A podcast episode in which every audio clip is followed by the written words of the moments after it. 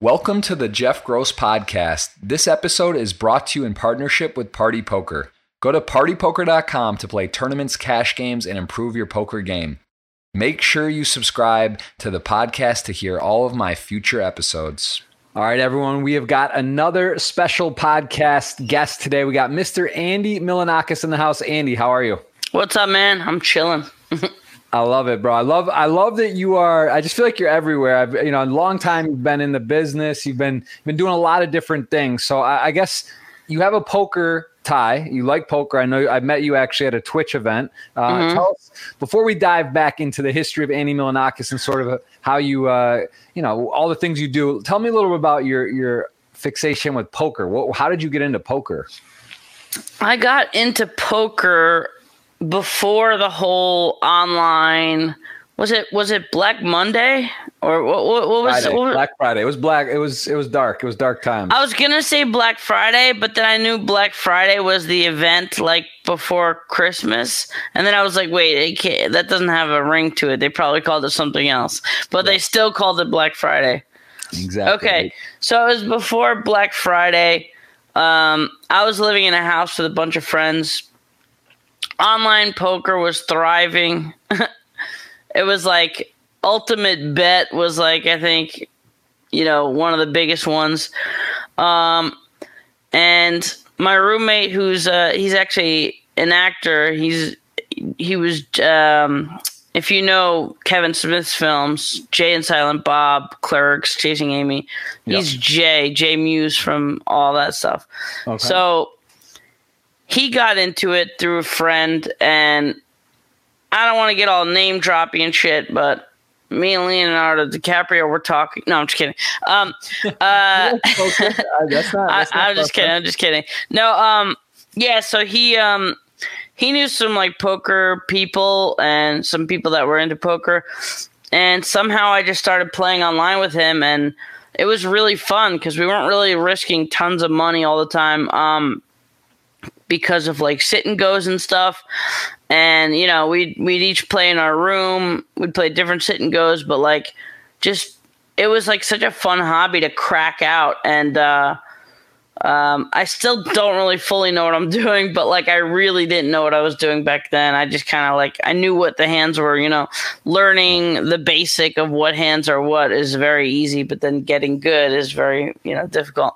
Um, so I just started doing it then, and and I just really loved it. And then uh, over the years, after the whole online thing got shut down, there were just different opportunities in Hollywood that popped up for games, whether were like charity games or whether were just like um, once in a while, me and my friends would go to Commerce or something. Um, and I never really took it seriously. I never like grinded and I'm like, I'm going to be a poker player or anything. But the excitement was still there because of how it was kind of just a random hobby where I would go to commerce, like, you know, out of the blue. Right. You know, after like two months would go by and be like, all right, let's go to commerce, sit down at the like one, two table and just chill and order drinks and, you know. Very um, cool. And then, yeah, as time went on, um, I think just recently when I went to uh, the Twitch charity event, um, I met some people there, and then that ended up turning into getting an offer um, to work for America's Card Room, and I did that for about over a year, and I started taking it seriously. And they, you know, they sent me to Costa Rica to be in events Yep. Uh, I would I would stream a lot of it, and I would just really get into it, and and then I went to run it up Reno, and I just started putting more hours into it, and and the very first uh, event I did uh, on ACR, I it was the Venom, and you know I didn't like I lasted like I think like 15 hours or something. I got like I my prize I think was like 6k or something. So yeah. that was cool. I was like, well, you know, I'm not like anywhere near first, but just playing for 15 hours being at my skill level it's pretty good hitting yeah. that hitting that bubble and then and then I think the first bubble was like 3500 so I kind of made a couple rungs on the ladder. Uh, and then at running up Reno, I I um, placed in a couple tourneys there, and I'm like, man, I really used to doubt tourneys, and I would I would just see, oh man, there's like hundreds and hundreds of people in a tournament, like, right, you know, what are the odds of me actually placing, you know? And yeah. then and then once you start placing in a couple tournaments, you're like, man, you know, grinding and you know a few lucky spots, just like you could mm-hmm. actually get there, you know it's fun. I, I mean, I, I, stream tournaments when I stream. Tournaments is more fun for an audience because there's a storyline, right? Cash game, yeah. You get, you get, knocked out, you just reload, or you know, you win a couple buy-ins. But it is tournaments take a lot of time. There, there is an art to it. There's a lot of different stack sizes and, mm-hmm. and studying, so it's fun. But which would you say you prefer if you could have a full day to play? If like say you mm. play either casino at the Commerce or you play a, a tournament like a one day turbo at the Commerce. If you, I win. really like tournaments, and I even like sit and goes. I like I feel like um, I don't know. I feel like the way I play in tournaments, I have like my head on straight, and I'm kind of like I'm like I got my eye on the prize, and I'm like really, really thinking about each hand. I'm not like you know in a cash game. I'm kind of like oh fuck this guy. This guy is just bullshitting me. I'm just gonna you know go in at him like and you know, just just those loose plays where you don't really care about it, but with a tournament, like every single hand matters to me, and I feel like I take it more seriously. Right. Yeah, I agree with that. Uh, okay. Well, so poker, you've you've done some representation, and tell me you are now actually you have something else going on in poker. So you are you are in the space. You're alert to what's going on, and, and what? Tell me about where you're currently doing with poker. So now, um, I I got signed through um, Tom Dwan because I, I've known him for years and and we went on like some random trips together and stuff like that. And um, you know, I think I didn't talk to him for a while. You know, he's kind of busy and he, and he's in Hong Kong right now. He he all of a sudden, I think thought of me because I had a tweet that got really popular and viral, and like a lot of people saw it. And that kind of was like, he's like, oh man, I just saw that tweet, man. I haven't talked to you in a while. What's your new number and stuff, right? So he called me up. We did a little video chat.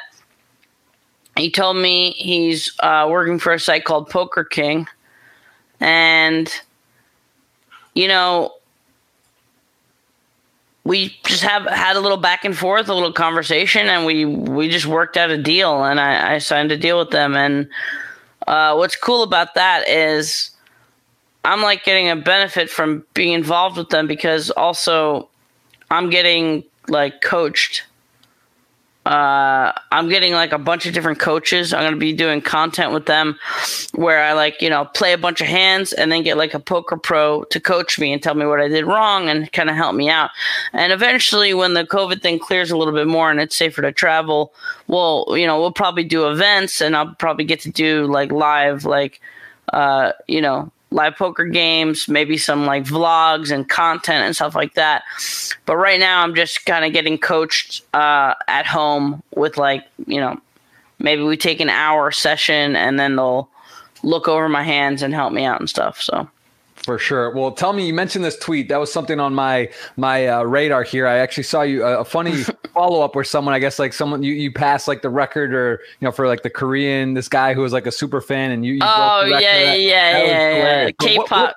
yeah, yeah. What happened here? So this is like you just woke up very very well worded, very creative. You you're, you're a writer, producer. You do a lot of stuff, but you just woke up and said this. And I mean, yeah, because your tweets get engagement. You know, people. It's nice. You, you post, people listen, they they engage but to see that, I mean, that's just that's just ridiculous. 3.8 million people in the world. You're talking percentage of the world at this point uh, have seen the tweet. What what were you thinking? I mean, not that it. How does that feel to see that go viral, dude? I just.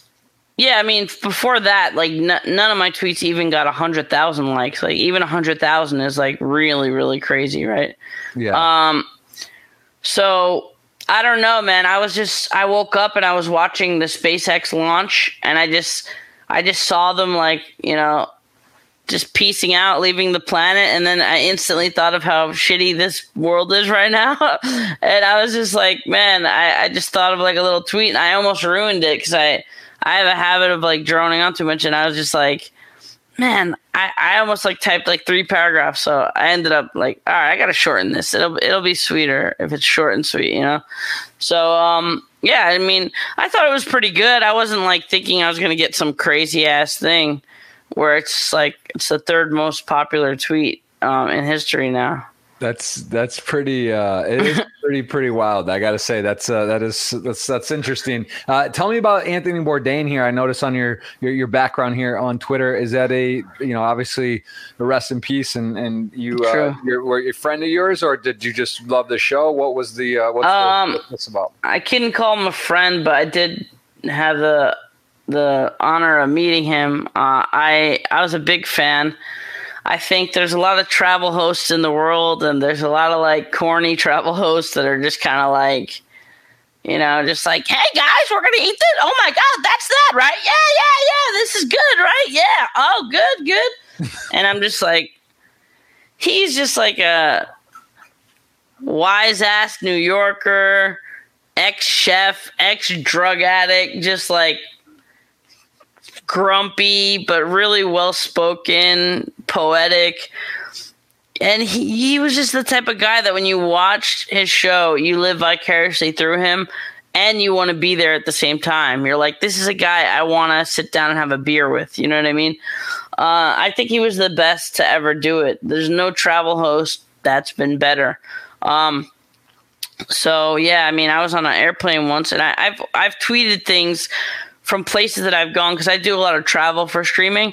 Yep. And I I've gone to places like that he's recommended in different parts of the world, and I'll take a picture and send it to him. I'm like, "Hey, I found that place you recommended," and he was like, "Oh man, it looks great, looking good," you know, blah blah blah.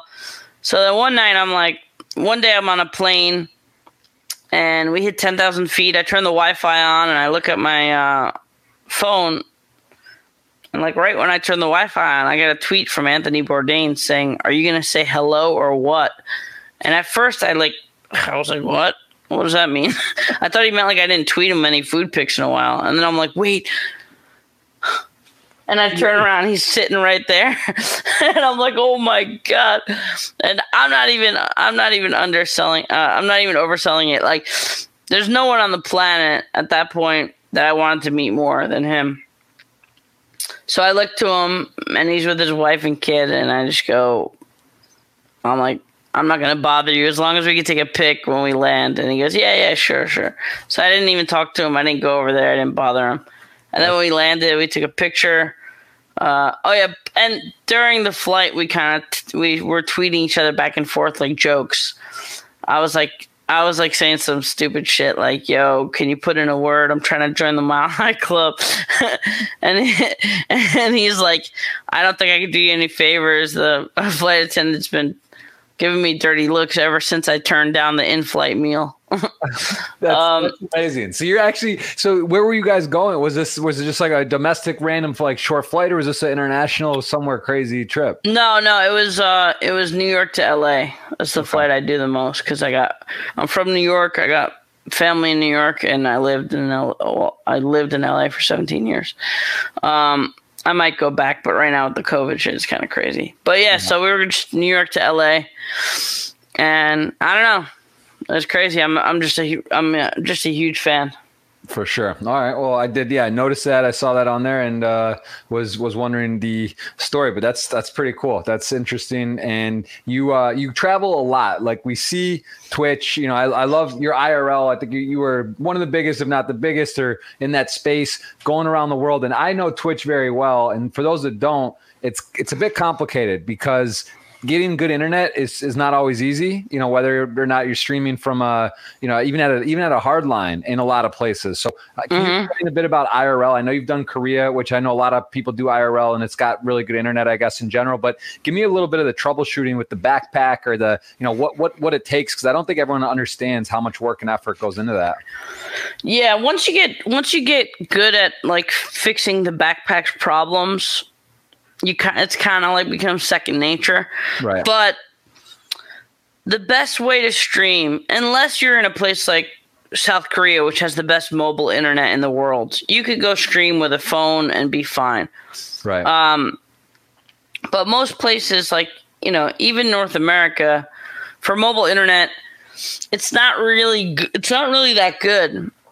Um, so the backpack basically has a box. It's like a thousand dollar box that takes in four different mobile connections. It takes one Ethernet, two USB, and one Wi Fi. Okay. And it takes the data and it sends it to an OBS cloud server. So basically, you walk around with a camera of your choice. If you're filming yourself, usually you want a light one. So I use this little Sony usually, unless I have a cameraman for the day. Um, with a little selfie stick, and then you have a little clamp with a phone that has your chat room and alerts. And then the fact of having four different mobile routers is just like kind of like redundancy. You know what I mean? Like if I was walking around somewhere in um, West Virginia and maybe there's a v- spotty Verizon reception, then the AT and T router will kick in and give you enough data to stream. Okay. So it's just a, it's just an ability to have a way stronger connection than one mobile SIM card, and at the same time getting to use a camera of your choice instead of using your phone. You know. okay. Very. Um, is, is that the Gunrun sort of built? Is that what he did? That is, yeah. Shout out to Gunrun. Gun Run revolutionized that, and he he gave me a very very good gift when I was in Japan. He was working on the beta edition of the Gunrun 2.0, and I was the first one to get to test it. A weird flex. Um, so the new one is like a way way smaller bag, and he found batteries that are like I think like three pounds or four pounds lighter and so it's a way smaller bag, way less uh, weight on the batteries. So mid Japan trip, I'm walking around with this heavy ass, like you know, I don't know, nine pound bag on my back, It's a workout. uh, and it and it's it's not that bad for like the first three or four hours, but then like. I stream sometimes like 10 to 12 hours a day when I'm in Japan because it's just like fun to be out and about all, all the time yeah. and I'm just standing there playing like the UFO catcher machines, just standing in one position, and this like I don't know how many pounds the thing is. It's just like my back's starting to hurt and stuff. So he let me test out the new one, and I was like, dude, instead of just letting me test out, what if what if I just buy the parts and you make me one, and then not only can I have the new one for myself greedily, but also I can tell you all types of problems. If there's a problem with the new battery, how long it lasts, I could give you all that feedback you need. Right. So he's like, okay, here are the parts. And he made me my own like 2.0 backpack, which is nice because even the ones that they sell today, you know, they're they're not the 2.0 yet. So Right. and how much? cool. That's about a thousand all all in, or no? Is the new one different? No, the thousand is just for the box, but then you got to pay for all the mobile routers. You got to pay for the data. So, like the the backpack alone with all the connections and the camera and everything, probably about closer to three k. And then your monthly data could be upwards of like a thousand dollars a month, depending on uh, if you have the international plan or domestic. I think domestic might be more like six hundred or something. Yeah, I I think that you know the the twit the art it's an art form because it really is. It's not just so simple. So many people come to me and they want to stream on Twitch, and I think Mm-hmm. no one would know better than you because if you know you're talking about the mobile, like this is another level of, of not just at your computer, and even then there's challenges with OBS and equipment and internet, all these things. You know, a lot of people it really does take a lot of work, and I think that's why there's you know the ones that rise to the top, people that get good followings, and you know you have to you have to be able to be good at what you do, and then you also have to be able to deal with a lot of you, know, you have to you have to be willing to go through some of the hoops and, and hurdles. So uh, it's, Yeah. it's cool, cool. When did you know that you were? When did you know Twitch was for you? Because you you've been in TV, you've done. You know, I want to get back and cover a lot of sort of your career and sort of your the history of of Andy Milonakis. But when when did Twitch jump out as the the answer that would be something appetizing for you? Um, as soon as the IRL section came out, I was on Twitch like two for two years as a hobby. I didn't talk to my chat that much. I didn't really have a sub badge graphics. I didn't give a fuck. I just kind of like I I was like, you know what? Uh, this is a fun hobby. I found out about it. I think my account is from like 2013, maybe. Okay. Um, and then finally, when the IRL came out, I went from playing a video game to full screen camera, trying stuff out, and I went from like um, you know 200 viewers to like 1200 viewers in like one day of doing full screen content. Because people the thing is and i try to encourage other creators if you're kind of more of like a personality streamer who kind of puts yourself out there when you're just your head's in in the game like this and you're like hey what's up it's not really showing you. You're kind of there's like a disconnect, right? Right. Then you go full camera and you start talking to people and fucking around and making jokes and stuff, and people are like, "Oh, this is what I'm here for."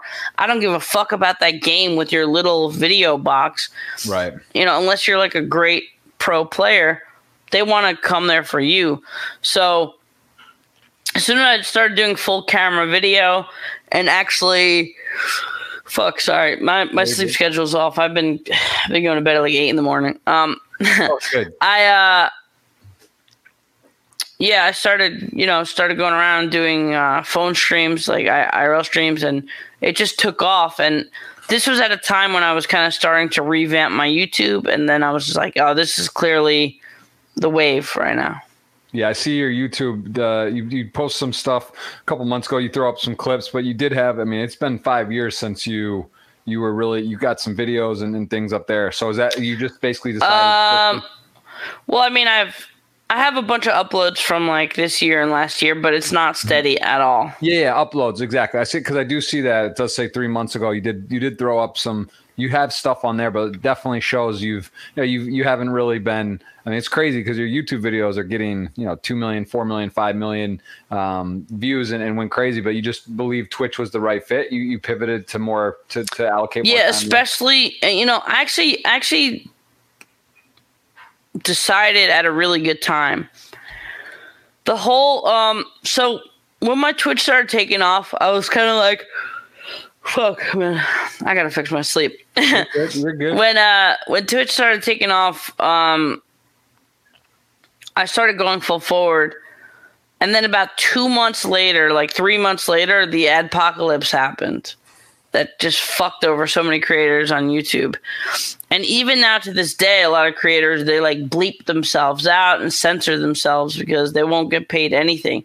They went from getting paid like, you know, 50k a month to like some of them like you know 10% of that or 1% of that depending on how vulgar their content is um Could you explain a personally- about, could you explain a bit about that? Because I'm I'm aware of that, but I don't really understand the full. Is that because they basically certain a lot of videos had to be censored or ads cut because of like the, the violent, crazy nature of some stuff? They didn't want to have a Coca Cola ad on a you know someone doing crazy inappropriate stuff, and it was sort of the Wild West before. Is that the gist of it, where it like cleared out a lot of the ads? The yeah there were there were there was some controversy of like really fucked up like racist videos homophobic homophobic videos and just they didn't really have a monitor to see if it was like always coca-cola and then Right. some like nazi speak you know what i mean like Right. So what I understood it as. Yeah. okay. Yeah, so I think it was just kind of like the straw that broke the camel's back, and then,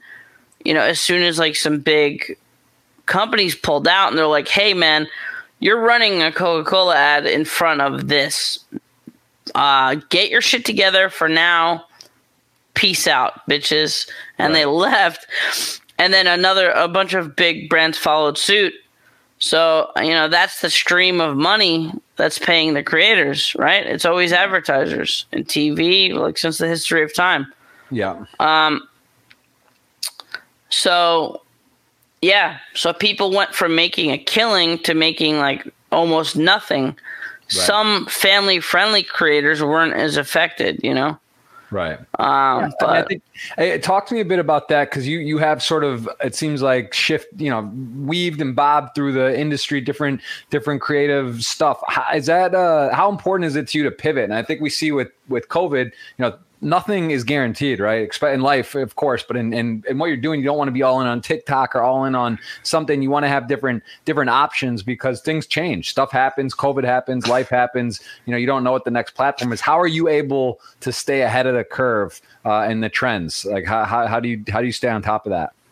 I think you know, starting with the internet so early, and the only reason I got uh, noticed and got a TV show and stuff like that was from the internet because I created internet videos at such an early time. It was even before YouTube was out. Mm-hmm. So, kind of getting my start so early in the internet days and being kind of like a tech geek and being kind of obsessed with the internet. Um, if you have your ear to the ground, right, and you're just constantly looking and hearing about different stuff, you just see the potential in some stuff. You see how it's growing, and you're like, wait, can I be creative on this platform? Uh, how fast is it growing? Is this my type of thing? And then you just give it a try. You know what I mean? Um, so, and pivoting is kind of the, the cool. The cool thing about pivoting is um, the glory of the internet, right?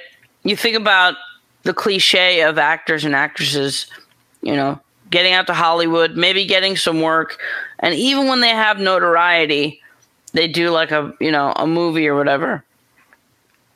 If you're not constantly getting work as an actor, which most people that are actors and actresses are not constantly in a stream of work, what do you do pre-internet? The cliche the stereotype is you're a waiter, right? Mm. You wait tables, you earn as much money as you can in your downtime. Hopefully you get a big pop from your next project that will like let you coast for a while and then you got to go back to normal work. The glory of the internet is all this ability to turn a camera on and make money. And that wasn't a thing when I started. I just did it as a hobby cuz in uh, you know early 2000s there was like you know in the year 2000 you couldn't even be like all right i'm gonna turn my camera on and make some money today what are you doing yeah let me let me let me do a little thing and i'm gonna go make some money and then we'll do you know we'll hang out it just didn't work so it was just pure passion you know i just really loved making people laugh and doing silly ass things and i just saw it was a cool avenue to do that. And then it turned into something big. And I got a very quick lesson when my internet videos turned into an actual show and, you know, actual like some success. Um, and then even then, it was still kind of like, man, it's really rare to make money on the internet. And then as the years go by, there's more avenues and more avenues, and Twitch and YouTube and Patreon, and now like cringy ass TikTok. it can be funny sometimes, but you know. Right. Um, so yeah, I think pivoting is really, really important. Uh, it gives you the ability to have a stream of income while you might be working on bigger things, or you might think that's like the biggest thing. Like, although Twitch is like really big for me, there are still other projects I want to work on, but now I have the ability to work on that because I could sit back for, you know, a month in my spare time and work on something because at the end of the day, like, you know, I just could stream on Twitch and it's like, you know, not that taxing. You know, right. I could work on so many other projects, you know. Yeah. I, I want to ask you about the, the the the fine line between I guess being lazy and being um, you know like a cyborg and just not off your phone because to the point you're mentioning back in the day you got to you know if you want to be a waiter you got to do stuff you got to go in you got to get a job sure they might just hire you but now you know I, I, have a problem myself. Like with it, the, internet's so prevalent. There's so much stuff going on. You could do a hundred different things. You, you, get your hand in a lot of projects. You're on your phone. Someone's texting you about a next idea. Join this poker. You know, whatever it is. It's so much stuff going on. But there's almost no excuse to be lazy. Like your point, you can make money. You can find something, a hobby, and turn it into a, a craft, and, and find ways to kind of side hustle. But also at the same time, it just seems like it's never ending. How do you find I would obviously you're not lazy. You're I would say on the other side of that, closer to maybe doing too much. How do you say no to things, and how do you sort of do you have a team? Do you have managers, agents? How do you sort of balance all the things that you're doing to organize your your life? I do have I do have a manager. I I think this is the way I balance it. Does this make money for me? And how much fun am I going to have doing this? If I'm to have a lot of fun doing something, but I'm not to get make money, or maybe I don't make money directly, but it might be good for my career, you know, like put me in the spotlight a little bit. Um, so there's a couple things to weigh it out, you know what I mean? Like, um, I feel like there's just so many things that people say yes to just to say yes. Oh, well, they asked me to, so I said yes. I don't give a fuck. You know what I mean? Like, I think that I don't know, man. It's I guess it's complicated.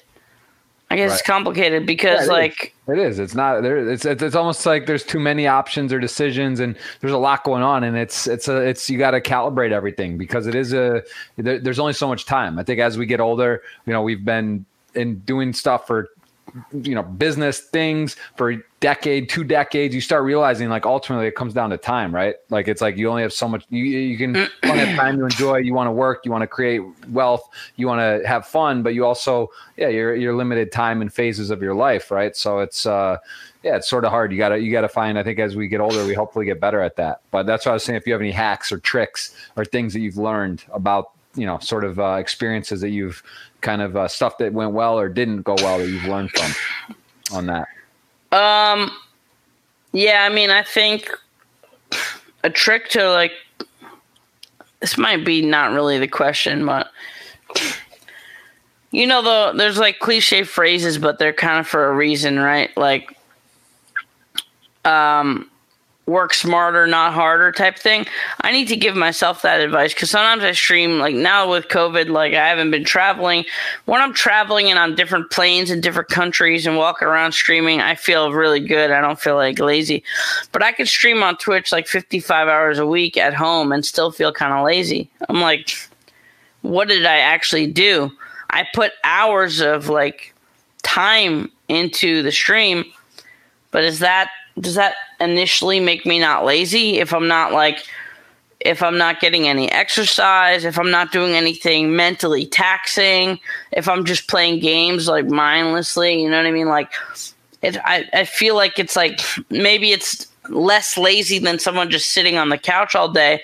But even if I'm making really good money this month, I still sometimes feel lazy. And right. I and maybe I'm just a harsh critic on myself. But so I constantly want to push myself to make, you know, cool content that I feel good about and feeling a sense of accomplishment just feels good. Um, so like I started a Twitch show, it's going to be a once a week thing where I help smaller streamers out. And after that show, my first episode, I felt accomplished. And throughout the week, I'm helping the the winner of each episode like, you know, I'm co-streaming with them, I'm hosting them and I'm really trying to get them to be self sufficient so they become partner and they just succeed. And then I feel accomplished. Something as simple as like, you know, doing a cooking stream. I feel like putting the effort into like I, I got this new Traeger smoker and I'm like I made a six hour like smoked rib like smoked pork ribs and as simple as that, it feels accomplished. I'm like, here's what I'm doing. Here's the rub. Right. Three hours, you know, and then wrap it and then put this on and then two hours. And then the finished product is, um, I know you guys are jealous, but even like that, it feels like it went somewhere and it feels like some sense of accomplishment. But to creators, I, I think I feel like more, um, it might not be directly related to the question you asked, but as far as advice, I feel like I don't know, man. I think making like polarizing content and stuff that like I say like before you upload a video or do a stream, you got to think like if I can edit this video before I hit upload, if I watch this and try to like remove myself from it, would I instantly be so in love with this piece of content that I would want to send it to everybody I know? Hmm. And if it's just kind of bland and it's just kind of like, well, I'm just, you know, starting a video series. If it's not something you're like, man, I got to send this to people right now. If you don't think that, then other people probably won't think that. I know everybody's different, but you should be your harshest critic and and make stuff that will like grip people. You right. know what? Whether it's a live stream or not something that will grip people. That's why when I start playing a video game and I don't talk to my chat room, my views get cut in half. Right. But if I'm like fielding questions and I'm and I'm asking them a question, or if I'm freestyle rapping, or if I'm walking the streets in Tokyo and, and interacting with a stranger, it's something that's going to grip people to be right. like, I want to stay and see more. You know what I mean? Right. That's and that's that's yeah. a great point. I got to ask you about poker then, because poker is even more the farther it's further off than even just regular if you're playing a game because poker actually has like a delay. You need three, four, five, six minute delay. That's what I stream on. How do you feel about that? Because I, I feel like that's such so unfortunate for poker because I, I, always it's so disconnected. It's like not even IRL. It's not even like a game. It's six minutes. Now you're talking to me and I'm answering you. You got to wait six minutes to see if I even answer you. And then if you know, it's not really like a natural conversation. How do you how do you find when you're streaming poker uh, that that that because I think that's really tough in the poker community for streaming. I think what poker needs is somehow to dual stream a live audio feed as well as uh, as well as a delay. Mm. So whatever yeah. you said five minutes ago is cool, right? Right. And you're gonna be kind of like talking over yourself a little bit. But if you have a live feed to the chat to talk to them and interact with them, even if the video is delayed, it gives you a little bit more of an advantage to engage with people when they're coming in. So they right. need to have two they need to have two feeds. The audio video feed that has a five minute delay for your gameplay so no one snipes you and, and cheats. Right. And there needs to be like a, a button where you could put a live audio feed into talking to chat. Interesting. That's interesting way of explaining it. Yeah, I've, I've run a couple ideas, bounced it around, and I, I just it just seems like there is something there. There's got to be a better way because it's just there has to be a better way. I mean, the other people who are not super serious about poker on Twitch who stream it, they refuse to stream with a delay and they cover their cards. And I guess that doesn't matter as much for when you have a, a chat room full of people that are not hardcore poker fans, because right. then they get they get the instant gratification of talking to the streamer. You know. Yeah, it's kind of weird though too, because if you're on no delay and you like cover your cards, you can almost like you could almost like troll or, or, mess around, right? Like you could be like bluffing in a way, like say, you know, like the hands going on and the guy's like watching you in real time, and you're like, oh, I'm gonna, you know, it's just kind of like a weird dynamic. You can still show the replay. You can take the card cover off when you fold, but even then, I guess you couldn't. You couldn't even take the card cover off if you fold because you would be affecting the action in the current hand, right? If someone's watching, so you, you it's just yeah. There's got I don't know. I, I was I'm curious. I, I, think that must be hard for someone like yourself who's not really fundamentally a poker streamer. And like you to your point, people want to use a card cover because if they're not poker streamers and they try it, it's like it's too tough for the audience to to uh, to, to, come to get behind it. It's just, it's it really is too. And even though I think poker is a very interesting thing, like when you have a delay and you can't really fully engage with the chat, it's very hard to grip an audience, you know, unless you're yeah. in maybe a huge, huge game, you know. Right. Fair enough. I, I, agree. I think that's a valid point. Maybe maybe we could talk more about that idea. There there it seems complicated, but what you know, doable. It's 2020. Uh, things are uh, possible these days. That's for sure. Um, let's let's let's jump back a bit because I do want to sit make sure we have some time for questions. There are a lot of them. Uh, give, me, mm-hmm. give, me, a little bit of your the the story. I have some notes here, and you know, of course, I remember the Andy Milonakis show. What was uh give me give me the the story the, the quick version of how that came to light wasn't it something about you made a video about the super bowl you didn't go to a party you made the super bowl video and then was it jimmy kimmel's talent or someone there saw it and recognized it and then they they, they did like well how, how does that actually happen? Well, when they see you they recognize you're a talent. They what bring you in to interview test do something? And was there like did they present to you let's do the andy milonakis show at, after some trials? Or was it like you said i want to i would like to do this? Or did they give you the idea? How did that all come to light? So when jimmy kimmel first discovered my video I was kind of like, I thought it was like a spam email. I didn't really know what was up. Um, uh, so I, it was kind of a case by case thing, right? They were like, we need, they're like, we're thinking about ha- flying you out to perform the song live. I was like, okay. And then they're like, right now we're not going to fly you out. We just want a release form so we can play the video on air. I'm like, okay. I signed the release form. Uh, I heard back a couple days later. They're like, "Hey, there, we found another video that we liked," and they were scouring my website, or it was actually my friend Brian Lynch's website, for they were scouring it for other videos that I made, and they found other videos that they liked. Right. So then they were like, "Okay, we like the one where you did the fake accents. We like the one you did where that was like peanut butter boy," and so they just kept sending me release forms to play my videos on the air and then it was really exciting. I was like on TV. I was like showing my parents and stuff. I was like, holy shit. But then after a while, they were like, we found a video where you're in a blizzard in New York and you're holding your camera up to people and asking them why they're in a blizzard. And the, the whole joke was I was in the blizzard too. I'm like, why are you out here in a blizzard? But I mean, I clearly was out there too with a camera. Right. But nobody even caught up on that. And they were like, why are you out here? Well, actually, one person did. um, so they're like, yeah, I've got, just got to get my coffee. I'm like, you're risking your life for coffee? They're like, yeah, I gotta, you know, I need a coffee.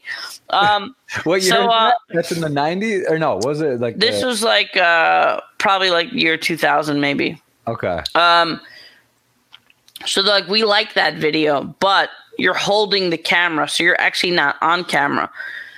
We're thinking about hiring you to be a travel correspondent, but we need you on video. So they encouraged me to go make another video where I talk to people on the street, but this time I'm on camera. Hmm. So my friend Brian, who's actually now like a he's a big screenwriter. He did Life of Pets and like, you know, Minions. He's super successful, really nice dude. He came out with me to New York City and he held the camera this time where I just started fucking with people. Freestyle rapping in the street. You know, I fed some lady a chicken wing, I hand fed her. Just fucking around, trying to make some cool content. And so, you know, I edited it down to like 10 minutes. I mailed them the tape. They're like, we love it. We're hiring you. Your first mission is to go to Panama City, Florida in spring break and fuck with the spring breakers. So that became like a thing that happened for over like a few months where go here, this is your mission. You know, they sent out a director and all that stuff. So I was a traveling correspondent. And then eventually they're like, come to LA and we're gonna have you do a bit at the Weenie Roast. It's like a radio show, like event, and then we're gonna have you live in studio for the first time on the couch with a Jimmy Kimmel interview. So I did that, and then that went well. And then they're like, "Hey, yeah, we we're doing guest announcers right now. We want you to be our guest announcer for a week." They're putting me up at a hotel. And they're like, after that week, they're like, we're gonna need you for another week. And they're like, yeah, we're gonna need you for another week. So how And then are they, how are they paying you? Are they like giving you contracts on each one of these things? Is this just sort of yeah, like it's like one off, one off contracts. okay? And then they're like, you know, you've been out here for a month now. We can't keep paying your hotel bill. We just need you to get a lease out here. I was like, "Oh, okay. I came out here on like a fucking one week trip. now you're just like uh, on a one week trip. I ended up signing a one year lease in LA. And then um, Where I'm sorry, where were you living before? It was New York. Is where you? I was living in New York. Yeah, I was working on IT uh, at an accounting firm doing IT stuff. Okay. So um, they had me sign a lease, and Jimmy told me during this time, like within the first six months, he goes, "Listen, your old your videos that you put out, he goes, they're really original and they're really funny. Eventually, I think we could turn this into a thing based on your comedy. For now, you know." Keep doing what you're doing. I'm going to send you on these things, on these correspondent things and stuff like that but eventually we could talk about this thing. So about a year goes by, and then one of his partners from Jackhole um, left Jimmy Kimmel Live.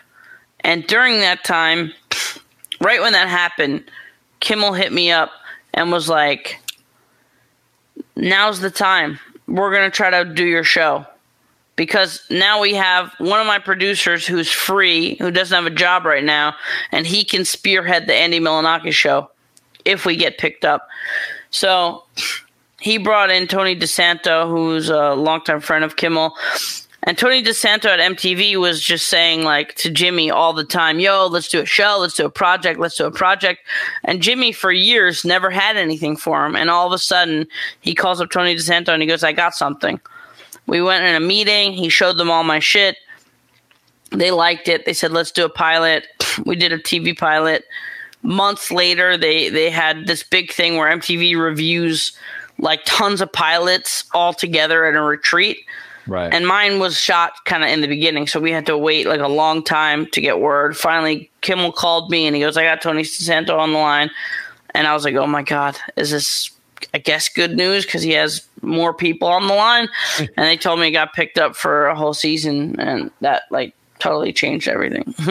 what, was your what was the thought process like? So when you're making this stuff, I mean, you're you're is it just you love it? It's fun to you. It's a project. Like you're just doing it because like you're in. I mean, you could never in your wildest dreams imagine. I mean, this isn't like you sent it in to get submitted. It was just randomly picked up, right? I mean, this, so like, did you? What were you thinking when this started happening? You're flying down to spring break on MTV, you know, and these major companies are interested in you. Jimmy Kimmel's got his his claws into you, you know, talking talking to you and, and sees your potential. What was that like for your friends and family and kind of like as it was happening? Because I mean, it's got to be pretty surreal, like, especially in this time. There's no social media. You can't DM someone, right? I mean, it's old school. It's like emails or your phone calls. You know, it's. I mean, there's at this point there's social media, and I think I think maybe YouTube launched in maybe like what 2004 2005 okay but it's still not the internet it didn't hit like the fucking ultimate boom yet you know what i mean mm-hmm. uh, it's still kind of at this point unheard of from someone turning internet related content into an actual job right um it felt like a, the twilight zone in the best way possible i I had like goosebumps. I would wake up and I like I would I would wake up and I sometimes I would think like did I just dream that? And then I was like, "Oh my god, it's real." the Matrix. The Matrix. We're in the Matrix. Yeah, it was it was really surreal in a really good way. Um and uh it didn't feel like my life. It felt like it felt like it felt like um it felt like I it felt like I was watching a movie about myself, like a I don't know, man. It was really cool. That's awesome. And so, so this the show gets going. You you you are. I mean, you know, everyone. I remember my age. You saw it. MTV was hot as it gets back then. Nowadays, all mm. stuff changed. There's streaming stuff and Netflix, all these different things. And I'm not. I don't watch much TV. But back yeah. in the day, MTV. If you were between the ages of so and so, right? Like you watched yeah. MTV, you saw all the programming. You were on there. What was that? How you know? Were you getting recognized everywhere? I mean, you still like was it was it just like what was that like? Living? Did you live in LA? Then you got in LA. So I lived in LA. Yeah. Um yeah, the first time I got recognized, I had a panic attack. well, it wasn't the first time I got recognized. I went into a club and I got mobbed by people, and I never even felt knew what a panic attack felt like. All of a sudden, there was a mob of people around me. I couldn't breathe, and I ran into a corner and like just sat down, and I was like, "Fuck, man, holy shit." Um, do you remember what club that was? And what it was in like oh four or five or something like that? Oh man, I don't fucking remember. Changes. Those things turn over. Those things lot. change. Yeah. Either way, maybe get, Concord or something. I don't know. You get recognized. You get you kind of and it's always like funny like that. People you kind of work. It's like it's nice to get recognized a bit or get acknowledged, but you know at some point it just happens fast, right? If you get to that level, yeah. it's like kind of a little bit weird, right? It's like you don't really know how you're supposed to handle it. It's funny because I was doing Jimmy Kimmel Live for like a year, and I never felt that like you're a famous dude. Like, oh my God, that's Andy from Jimmy Kimmel. I would get recognized a little bit here and there. But when you're on a three minute segment in like an hour show, it's kind of like, uh, did I see that guy somewhere? But then now, like, it turns into my own show with my name and shit. Like, that and they you know mtv just relentlessly puts on ads for your show it's like commercial commercial commercial Andy Milonakis show um so right you're not you're not even a star or you're not even like on that 70s show or something you are it's your name as the show which is yeah. more kind of unique and rare and, and yeah it can't really hide right there's it's just like all right this is everyone knows your name. It's pretty cool though. I mean, it's got it's got to have pluses and, and minuses, but yeah, uh, I, I have a actually quick story I could tell you that's kind of funny. It kind of shows you Hollywood, right? Mm-hmm. Before my show even came out, I was sitting down at this club, and this girl started like flirting with me and stuff, and I was like, okay, you know, whatever, and she's like, I gotta, I gotta go talk to my friend. I'll be right back. And like, just like five minutes after I started talking to her, she goes, I'll be right back. And she like kissed me on the lips and walked away. And I'm like, I'm like, huh? Okay. And then fucking, and then she comes back, sits down, starts talking to me again. She goes, I saw a commercial for your new show. You know, I do comedy. I would be a really good co host and shit like that. I'm like, oh, God, here we go. Even before my fucking show launches, the fucking leeches are out. they were coming for it. She was looking for a, a, a signed uh, spot as the co-host, nonetheless. Not even like a not a cameo. She wanted to. yeah, be yeah, yeah, yeah. That just kind of shows you, like, Hollywood in a nutshell, climbers sure. and stuff like that. Um, but yeah, I mean, so there were a lot of chill moments. You know, it, it felt good going out to a restaurant, hanging out with people, hanging out with new people, and then getting recognized a little bit here and there. But and then there were just a couple extreme things where where there's a young people around. Like, uh, I went to the Jersey Shore uh, boardwalk, and like these kids were like chasing me. Fucking, there's like a mob scene, but like, you know. I have a perfect mix now. During the heat of the show, it was definitely too much, and I and this is this is just me, right? It's still even in the heyday of my show on the totem pole of like success and fame. It's still I'm not trying to be humble. It's still pretty low when you're thinking about like fucking A-list actors who literally cannot leave the house. You know what I mean? Right. it's still kind of like, all right, I can leave the house and they'll be like, oh, yeah, I seen your show, whatever, you know? But even that, even that, even if that was like fucking three out of 10, even that was just, it's just too much. You just constantly get harassed. Uh, and people are so pushy. Let me get your number. Well, I'm on the phone with my cousin. Talk to this person. Hey, can you sing your theme song? Can you do that?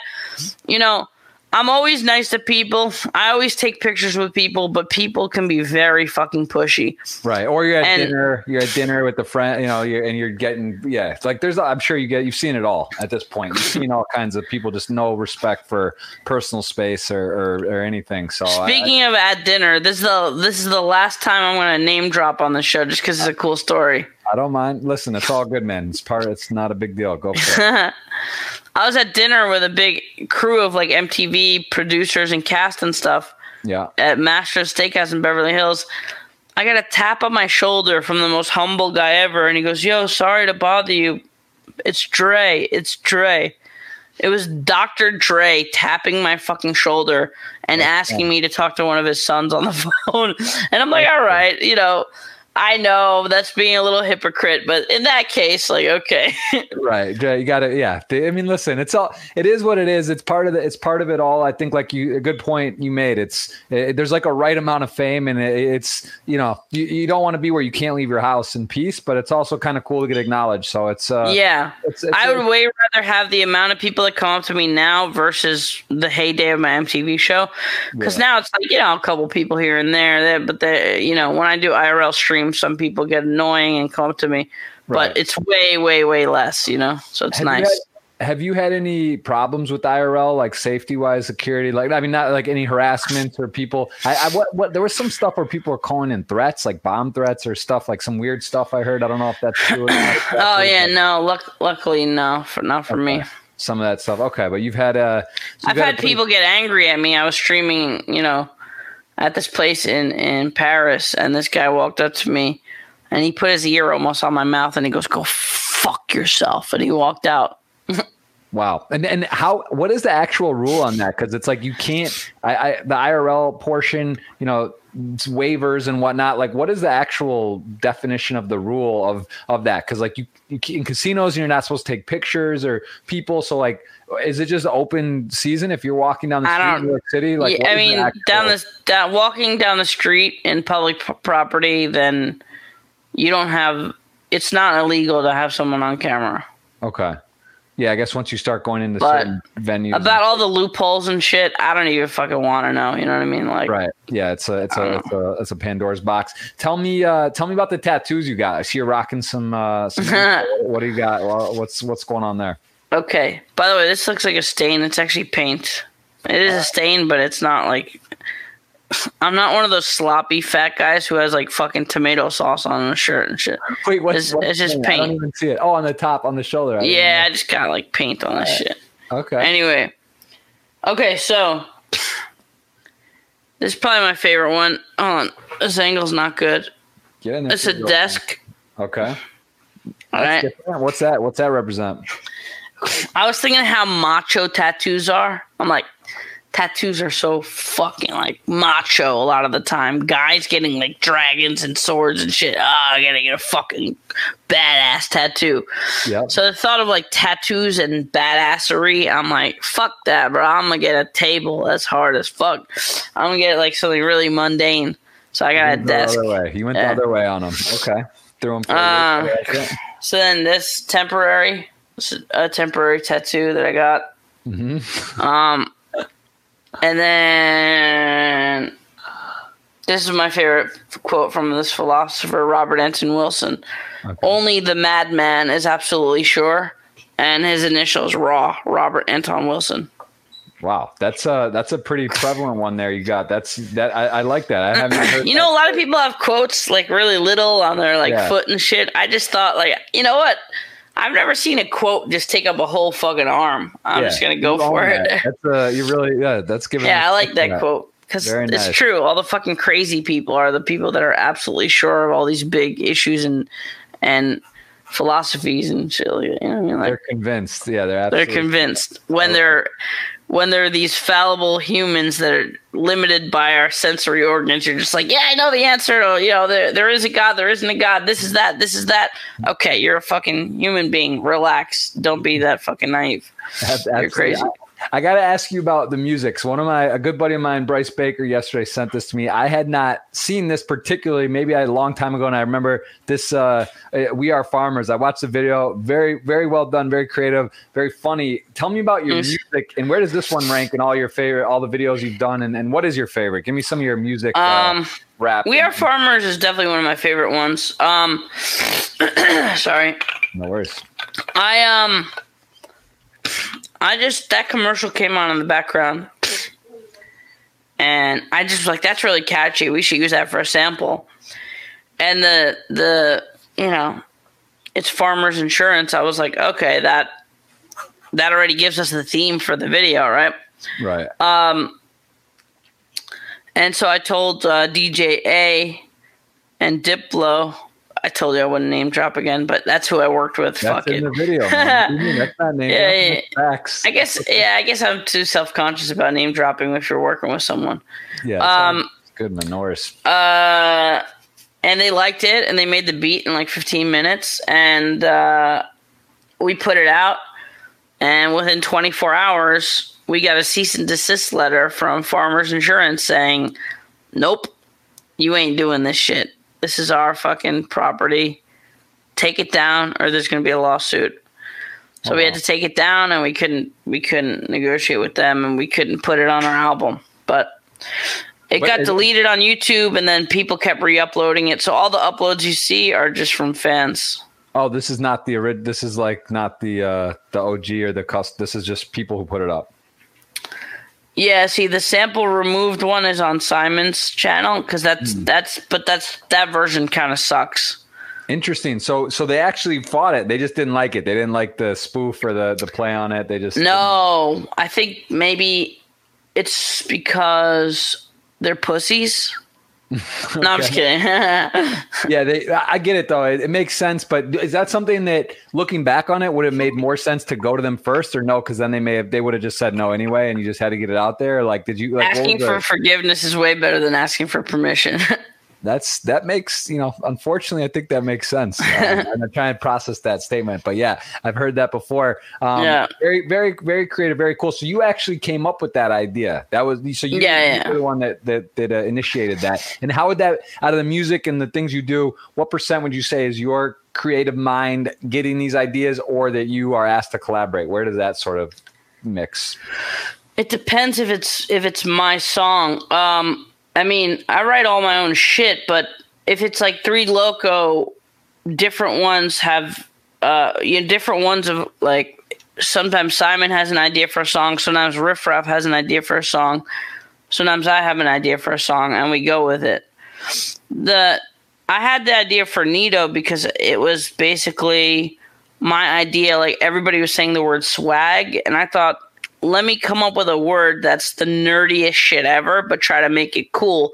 It's like the opposite of swag is like nerdy as fuck, right? Neato. It's really Neato. It's just nerdy, but putting it into a hip hop song and trying to make it kind of like a catchy thing, I thought was a cool idea.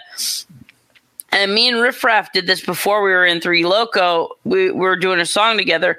I told him the concept of the song is to rhyme everything with Neato. Step in the club and we're looking real neato. I be getting bitches in a blue tuxedo. We're neato, like a giraffe in a speedo. Everything rhymes with neato, the whole verse. Okay. So I go, I do my verse. He goes, Yeah, I like that idea. He does his verse. Nothing rhymes with the word neato. And I'm like, bro, what are you doing? he goes, dude, you just do your verse, I do mine. I'm like, that's fine with every other song, but I just told you the concept for the song. You heard my verse, you heard what, what the idea was, and now you just didn't do anything wrong with neato. And he goes, man, just come on, just let it go. This verse is fine. I'm like, yeah, but it totally fucking cock blocks the fucking idea for the song. Yeah, did you? And he goes, man. So we argued, you know, and, and Riff Raff's not an easy person to argue with. Finally, he just backed off and he goes, all right, fuck it. He's like, all right, fine. Rewrote the verse, everything right with neato. I was like happy. I showed it to Simon. Simon's like, bro, I love this shit. I got to be on this song. So Simon jumped on the song. And then, you know, a little bit down the line, you know, we decided to do a group together. That's awesome. And, and yeah, that's, that's awesome. So you, so you are I mean, so what would you characterize your your portfolio currently in terms of time kind of allocation or what you are? So you stream on Twitch, you you do music, you do writing. What like what are you doing present day? What is the Andy Milonakis pie right now? Right now, I'm doing zero music, but it's gonna change. Okay. Um, I'm talking to Blue about getting a blue kiwi which is a fucking really sick mic. And I got, I already have an Apollo. It's like a really good interface. I got the MacBook because I like creating music on a Mac. So in my in the other room, I'm gonna create a little desk with a little mini home studio, and I'm gonna start making music again. Uh, probably within the next like week or two. Um, I spend a lot of time on Twitch, forty, probably like anywhere from like 35 to like 55 hours a week. A week, um, that much. I, I, knew I've watched you a, a, fair amount on there. I don't really watch people because I stream myself, and it's yeah, you're doing your own thing. you can't really, but I do keep an eye on you. I pop in, I see what's going on, and I do see you on there. But I didn't realize that's a lot. I mean, you're so you're doing, you're saying you're you're doing hundred plus hours a month for sure. Basically, that's you know per week you're doing. You know, oh, way more than hundred. Yeah. Wow. Okay. Um that's I awesome. do want to do a produced travel show. Um, I want to make like a little bit of a reel of my past travel stuff and pitch that soon. Uh, I'd like to do a produced like kind of like cooking show. Those are just little seeds though. Um, so right now, you know, the poker thing that I have, making poker videos, getting coach, doing coach sessions, uh, doing Twitch and soon making music again are going to probably be taking most of my time uh, for now. And then in the background, there's a couple of produced ideas that I want to start getting cooking, you know, as soon as possible. That's awesome. And tell me about your your hobbies. Do you what do you do for fun? What's something you just enjoy to collect or, or do that, that's fun for you? Uh, to collect, I really this is gonna sound kind of like weird, but I really like collecting bitches. No, I'm just kidding. Um, I, I didn't know where to go. I actually wasn't sure what to say. Yeah, I was like, all right, uh, okay, all right. I wanted to bait and switch thing. um, I don't know, man. I as much as making music could be work, I really, really love the process of making a song. The instant gratification of spending just a couple hours on something and then having like a pretty almost finished project is like really, really fun, you know? Right. Um, but same with travel. I mean, when I'm traveling, I'm streaming because it's like fun to share sometimes mundane things, you know, sometimes mundane things during travel, just like walking around town, going into a couple shops, they can be way more exciting with a couple thousand people watching you. You know what I mean? For sure. It's like poker as well. What's the difference? You're live on Twitch, you got four people watching, you got 4,000, but the energy, the, it's like the, the engagement, the sort of, there's something to it, right? It's just kind of fun. There's something about it. The room. That's why, yeah, it's like, it would be, it seems like stupid to say like streaming is your hobby, right? Right. But streaming is something that if you want to and you can mold it in a certain way where the things that you love to do every day are just on stream then you're working and you're doing your hobbies at the same time. Like right. for me, traveling and seeing the world is like my favorite hobby in the fucking world, if you could call it a hobby, but it's also work, right? right. Same Absolutely. with like, uh, you know, same with cooking. Like I love cooking. I love exploring and trying new recipes. I also do it on stream. It's a hobby, but I'm making money doing it. Uh, and that's, I think, part of like what's good about the dream of like creating content for a living. You could do stuff you love to do, put a camera in front of it, and make money on it. You know, for sure. What, Easier what, said than done, but you can. Definitely easier said than done. And what about sports? Do you watch sports, play sports? What's your uh, what what kind of sport appetite do you have? My sport appetite is I would love to eat some buffalo wings, and while they're watching a football game, I could be like, you know, looking at my phone on Twitter or just like playing a mobile game, maybe. Right. So you do you watch football? You follow along? Do you have a favorite team, players? Do you get into the sport? Like, is it in? Are you into it? Do you do fantasy? Or are you just kind of like you like you know you you have a couple teams you root for, and that's that's at the extent. My extent is if I'm in a house and sports are on, and someone wants to bet money, then I'll be interested in the game. Mm-hmm. And I'm not saying it has to be like, you know, 10K or something. If someone wants to bet $100 on a game, that will hook me into it. And I right. hate that that's that's it. I just I'm not really into it, you know. Right. Fair enough. All right, I was gonna, I was gonna, I, I was curious if you were following this sort of sports card movement. Uh, Gary Vee, uh, Lewis Howes, Steve Aoki, these guys, like it, it's getting kind of popular again. I collected when I was a kid, and I've gotten back into it. I just, I was, I was hoping you were gonna say you were, uh, you were into sports cards because I was very curious on your, your um, opinion if you had one or had seen that. Have you noticed anything on that, or not really? Just don't really. It's not doesn't spark you. Doesn't no, I mean, I, I would, I used to collect garbage pail kids. I'm not sure what that is, but that sounds uh maybe there's something there. I don't know what that is. Is that like Cabbage Patch Kids? What yeah, it's that? like a parody of Cabbage Patch Kids in the form of like stickers. Okay, all right. I'm gonna I'll check that out. Um, okay, well, I, I I love the MTV Andy Milonakis story. I think that's honestly, I think it's so unique. It's just so cool, especially back you know, you know for a while ago. I just I, I think that's really cool to see that you've uh, you stuck with content and and being creative and, and following along the path. Let's uh let's take some questions because there are a lot, and I think I did see a lot of ones that I wanted to ask you um, as well. So I, before we start doing that last one, if you could do, if you had, if you were going to do a travel show, what would be the dream format for you? Like the Anthony Bourdain show was, you know, very, like seems obviously moved you and, and really hit home for you. Like what would be the ideal show that you would do? Would it be you would literally fly the world, go go to places, and, and do similar, similar type of thing? How would you sort of structure it? Would you have a cameraman, like a crew? You would just be talking and doing your thing. Uh, would it just be at, at restaurants, or would it be like a basically reality show filming all the time? Well, I don't really want to tell the actual format because that's something I'm pitching. You know what I mean? It's Fair not enough. good, right. not good to tell. But yeah. basically, like Anthony Bourdain, you know, I think he paved the way for a lot of people potentially. I don't want to really bite off him exactly, right. but I do want to make it kind of more a weirder, quirkier show because I've seen so many food shows and they're like serious, talking to the chef.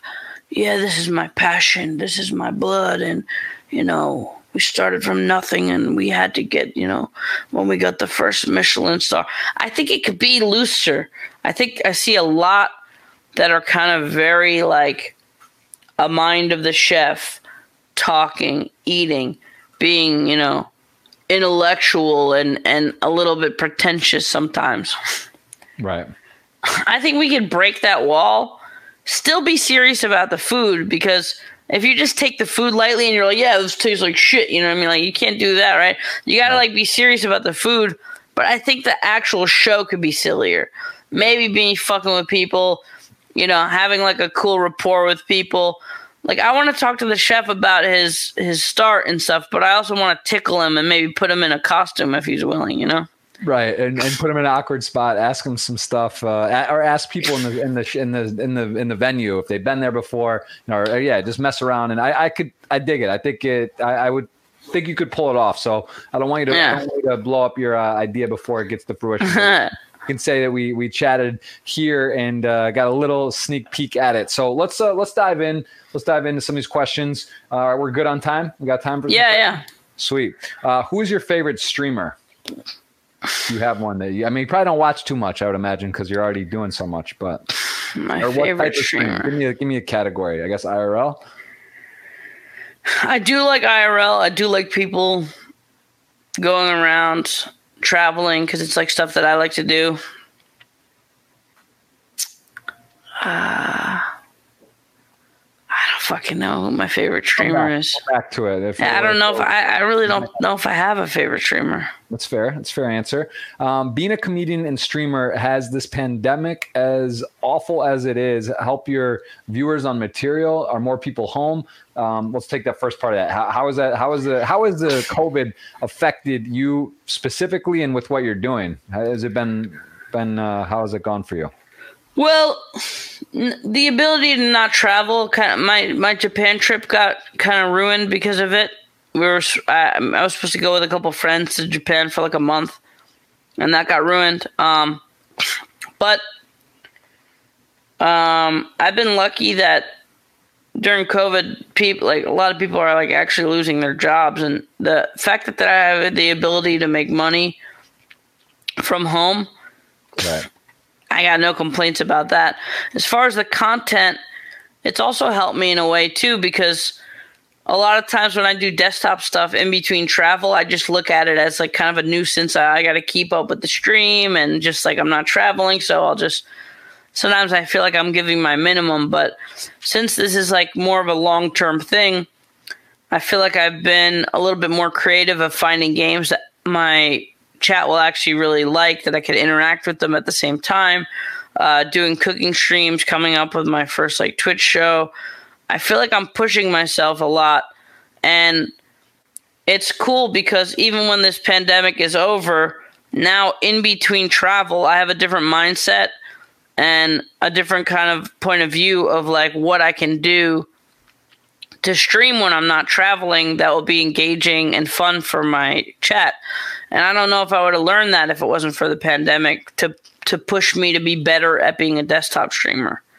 So, is it fair to say that with that, although there's it's a negative thing in the world in general, and for you it does shift your plans, things. There's obviously, like you mentioned, people losing their jobs. There's all kinds of serious impacts. But for you creatively, do you think maybe this benefited you from a perspective of being in one place, being focused, being being uh, able to have more time to sort of create and think and, and be, you know, because it's hard when you're on the road, it's not the same, right? You're at your computer, you're able to kind of have a nice workstation. When you're on the road, you're on your phone, you're not, you know, it's just different. So how, has that been maybe more creative juices? It's helped in some ways, I guess, but I feel like the one thing that I toy with when I'm streaming is I don't always feel creative. I, like I'd like to say you know, it would, it sounds nice to be like, yeah, I stream 55 hours a week. I'm getting a good view count. I'm having people that like my streams and enjoy my streams. But can I call it actually creative? Mm. And it's not fair for me to say that it's all creative because a lot of times, even though it's fun, doing a flight simulator stream or playing a game or, you know, like a lot of those things are just not that creative. Now, if I was making a song on stream, that's creative.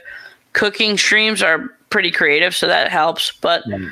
I don't feel like all my streams are like really always creative, and I'd like to. I'd like to somehow somehow get it to a place where it was more creative. Even doing IRL streams, right? Walking around town, if I have like a good back and forth with someone, or if I'm doing comedy bits and interacting with strangers, some of that can be creative, but some of it's just like, oh, Andy's in a store looking around. He's having a beer or going to, you know, eat a dinner and having a funny conversation. It's not always like the most creative. So I do want to push myself more towards creativity and finding a good balance of that, you know. Is there anyone that you've met that makes sense? Have you? Is there anyone you met while in somewhere doing IRL that you? Because I've seen some some of the streams I've caught. You're in restaurants or somewhere, and you're just kind of hanging out, or maybe a person comes by or next to you, and you start engaging with. Is there anyone that you've become friends with, or got their info, and someone that you met while in IRL that you've hit it off with? Yeah, a lot of people. Um, even a really random story. I was in Hong Kong some la- some lady cut in front of me and took my taxi, and I took the next one, and I was lucky because the guy was like this, like looking like a hip hop dude. He looked really young, like just like. And there's a, a meme on Twitch where they call people like something Andy, like just chatting Andes or 5K Andes. It's just like it's it's a hard to describe meme. It's kind of old, okay. but so I I called him Hong Kong Andy, and he goes, "How did you know my name was Andy?" And he showed me his badge. His name was actually Andy. And then, you know, we changed each other. We changed info with each other. And then the next day, I hit him up, and he took us to the highest point in uh, Hong Kong, and we just became cool. Like, you know, I don't, I, I don't get to see him a lot, obviously, but we talk, and yeah, I made plenty of friends just streaming, interacting with people. In, in that situation, are you live or are you like in the cab in the cab live and then start yeah. talking with him or like so does he know who you are right away in that, no. In scenario or no? He, but nope. but then do you ask him, hey, I'm live. Is it okay to talk right or is that how it works kind of or do you just Yeah, my chat room loved him so much they I think they tipped him like a few hundred dollars just while he was talking to me. They're like, give this to the driver. He's cool. Wow, that's that's awesome.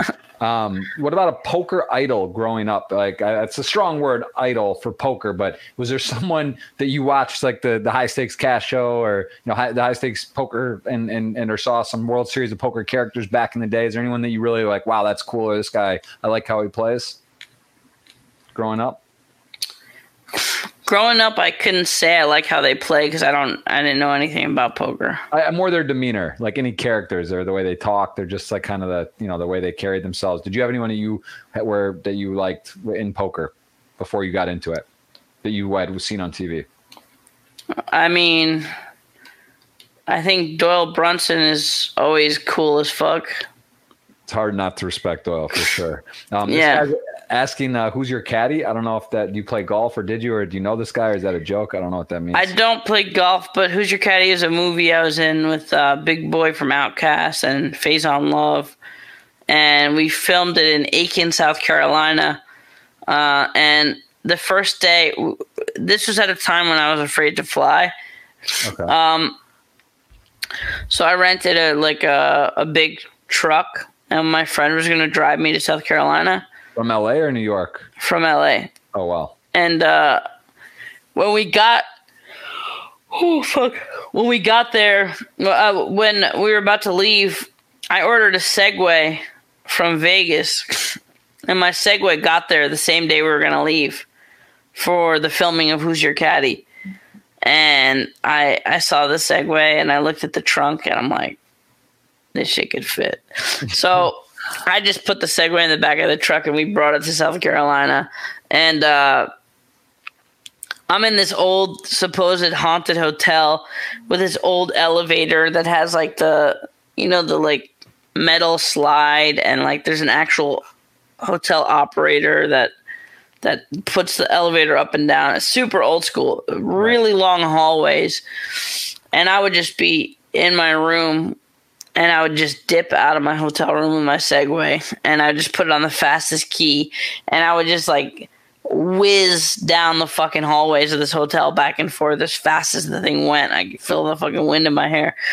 And just I was just dipping around South Carolina with my Segway and this was like probably like 2006 maybe. Oh, so wow. this was like Segways were still kind of a little bit on the newer side. Yeah. Um, so that was yeah, that was fun. I got to I got to smoke weed with Big Boy. Name nice. drop. That's um, awesome. How, how, was that movie? What was that movie like? And and what is your most two parts? How was that? And then what what's your best movie experience you've been a part of? I mean that that was awesome. Just I was a big fan of OutKast, and uh, he really liked me, and he he invited me to Thanksgiving with his family. And me and Faizon got invited to Big Boy's house, and we got to have Thanksgiving with his family. It was really cool. That's and that's pretty. That is fun. I mean, listen, Thanksgiving with people is always fun. It's cool to see their family, and it's a very always friendly environment. But yeah, an OutKast Thanksgiving, you feel like that'd be like an auction item, right? That just seems like a yeah thing to see. I would love to see that. How that was, was cool. I mean, yeah. yeah, to invite someone home with your family, like that's that's definitely respect, right. you know. For sure. Um, and uh, the best movie experience I had was probably like that was up there, but also I think my favorite one was Waiting. Because, uh, sorry, Waiting was my first movie. It was in New Orleans. There was a bunch of cool actors on it, and when we weren't on set, we got to just party in New Orleans, and it was just just dope being on my first like Hollywood movie set. Like that was Ryan Reynolds one. Is that is he? Yeah, yeah, yeah. I, I, saw it. I think that's where that's like the where basically they're showing you what waiters and like food on the floor and they're doing nasty stuff in the food. Yeah, yeah. Yeah, it's that's a disturbing one because that is. I mean, I hope I don't know. You got to believe a lot of that stuff happens, but yeah, yeah. How so? Some that was that was a great that was a great experience. Yeah, definitely. That's cool, man. Yeah, those are. uh How many how many different movies have you been on? How many times have you gone on set and location and, and filmed movies? I don't know. There's a lot of there's a lot of really bad ones that I took just because I'm like, all right, I guess I'll do it. been on a, you've been but yeah, I don't know. Maybe like I don't know. Maybe like ten, maybe like eight or ten or something like that. I don't even remember. But there's a lot of them that I'm kind of like, not to be mean, but some of them I'm, I don't really like think of as good projects. Like you know. Right. Uh, do you remember the biggest cash game pot you've won and lost? I don't know. I don't really pay. I don't really. My skill level is still like not that crazy, you know. Like I, so, I I know there's a lot of like people that have money and they just love to be fish and they love to just like throw their money around and like you know play in like games where there's like you know 10 20 30000 dollar hands. That's just not me. I kind of like playing my skill level so it's probably not that big. I think maybe like well people are gonna fault me but like you said that's not big that's a lot of money but like probably like a few thousand dollars. Right. Not not like crazy nothing crazy. I don't play like crazy high stakes. Yeah you're, you're getting into it. You're just starting to kind of get get more serious. Yeah i want to play high stakes when i have the skill to back it up Right. Not just not to be a fucking fish, you know. Not to splash around. I got it. Uh, best advice. Give someone out there, maybe COVID, tough time right now, something they, they're looking to get motivated. Give me something that's worked for you in your life that you think that's just just like kind of a, a something powerful or you know, I don't know, motivation. Give me give me kind of something that's like give me something inspirational, Andy. That's what they're looking for in this question. Best advice. Best advice.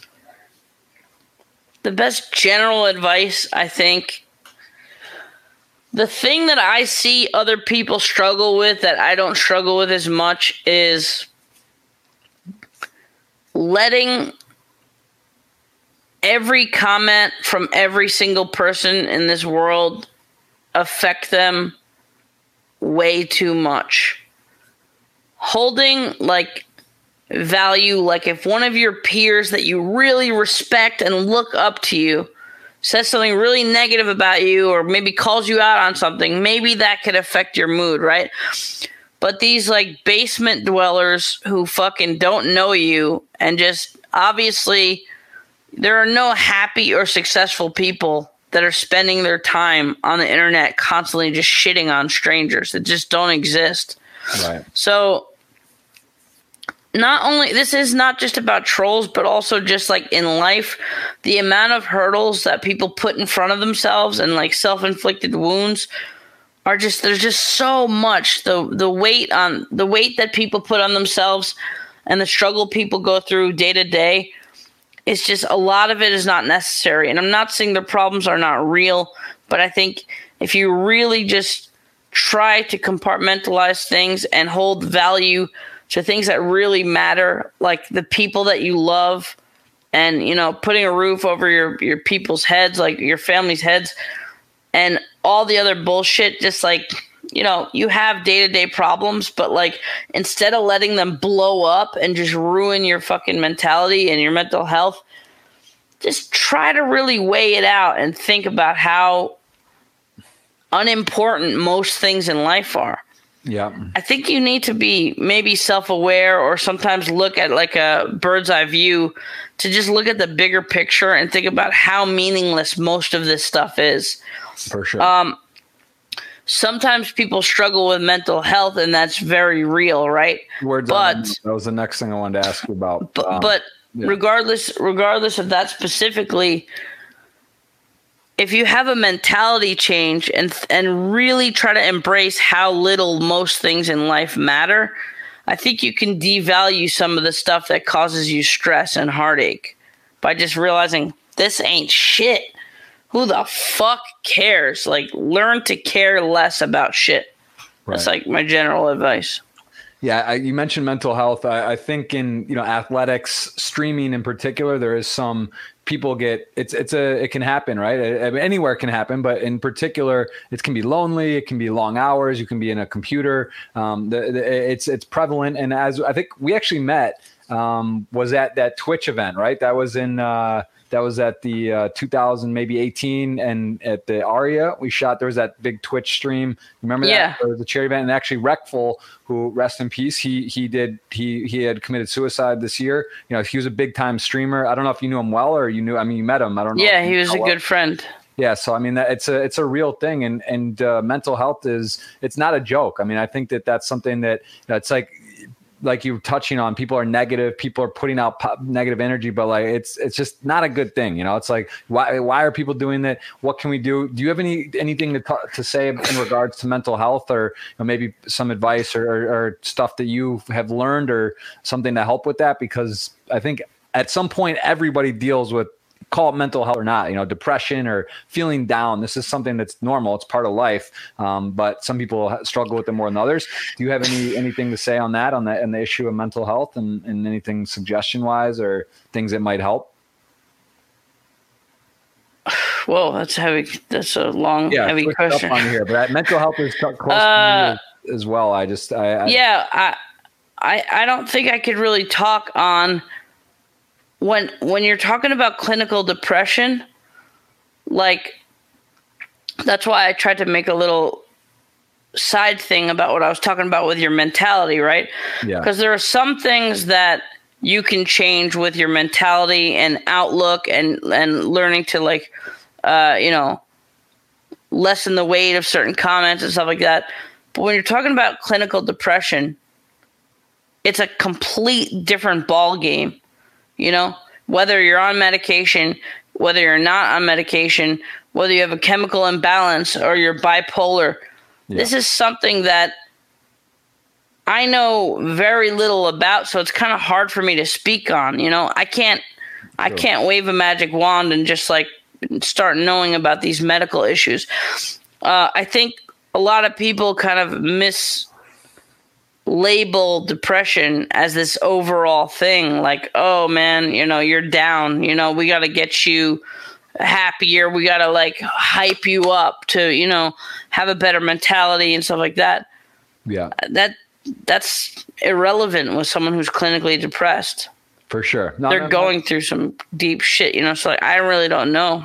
Right. Okay. No, I just was uh, I was curious if you had you know it's just something I feel like within Twitch within the community there is some you know talks. It's one of those things that sort of comes up and there's been some some stuff where i think mental health is uh, getting more light. It's getting more attention these days. People are paying more attention and, and giving it more i don't want to use the word respect but more more uh, enlightenment on it. I'm just curious if you ever you know because like for yourself uh, some of the deal i think it's just in general people that deal with highs right? Like olympic like athletes there was a Weight of Gold recently was uh was put out and it's showing about Olympians. I just feel like with actors or people that sort of come into, you know, like yourself, you had you've you've hit some massive highs with with stardom or fame or whatnot. I just feel like it's more, um, it can be tricky when you hit some big highs, right? Because it's like when you get a show or you get a, you know, a 3.8 million tweet, you know, it's kind of like kind of like an endorphin rush, right? Like there's sort of a uh, a positive like vibe or feeling to that, and it's maybe hard to get back to that point. I just didn't know if that, that well, hit home to you at all.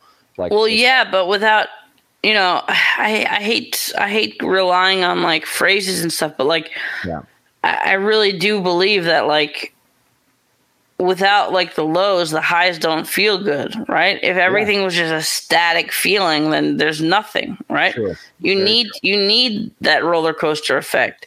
Now, when people when people feel the lows and the highs feel really good and the lows are kind of like grinding and doing things, the problem is for the lows, some people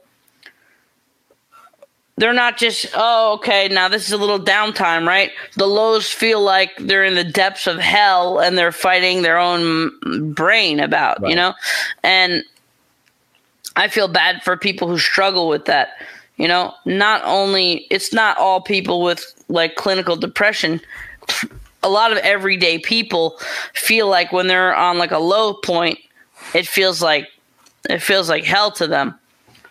And right I don't really know exactly what to say to them, yeah. but okay. you know, I think people are very, very hard on themselves. You know, they're way too hard on themselves, and you know, we just gotta like in, in, enjoy the ride, and hopefully you have your head above water during those lows, and and if not, and I know a lot of people don't, and the people that lost their job or who are struggling through this COVID shit, I feel for them because it must be so stressful I've experienced the stress of like, you know, living month to month and like, I have enough.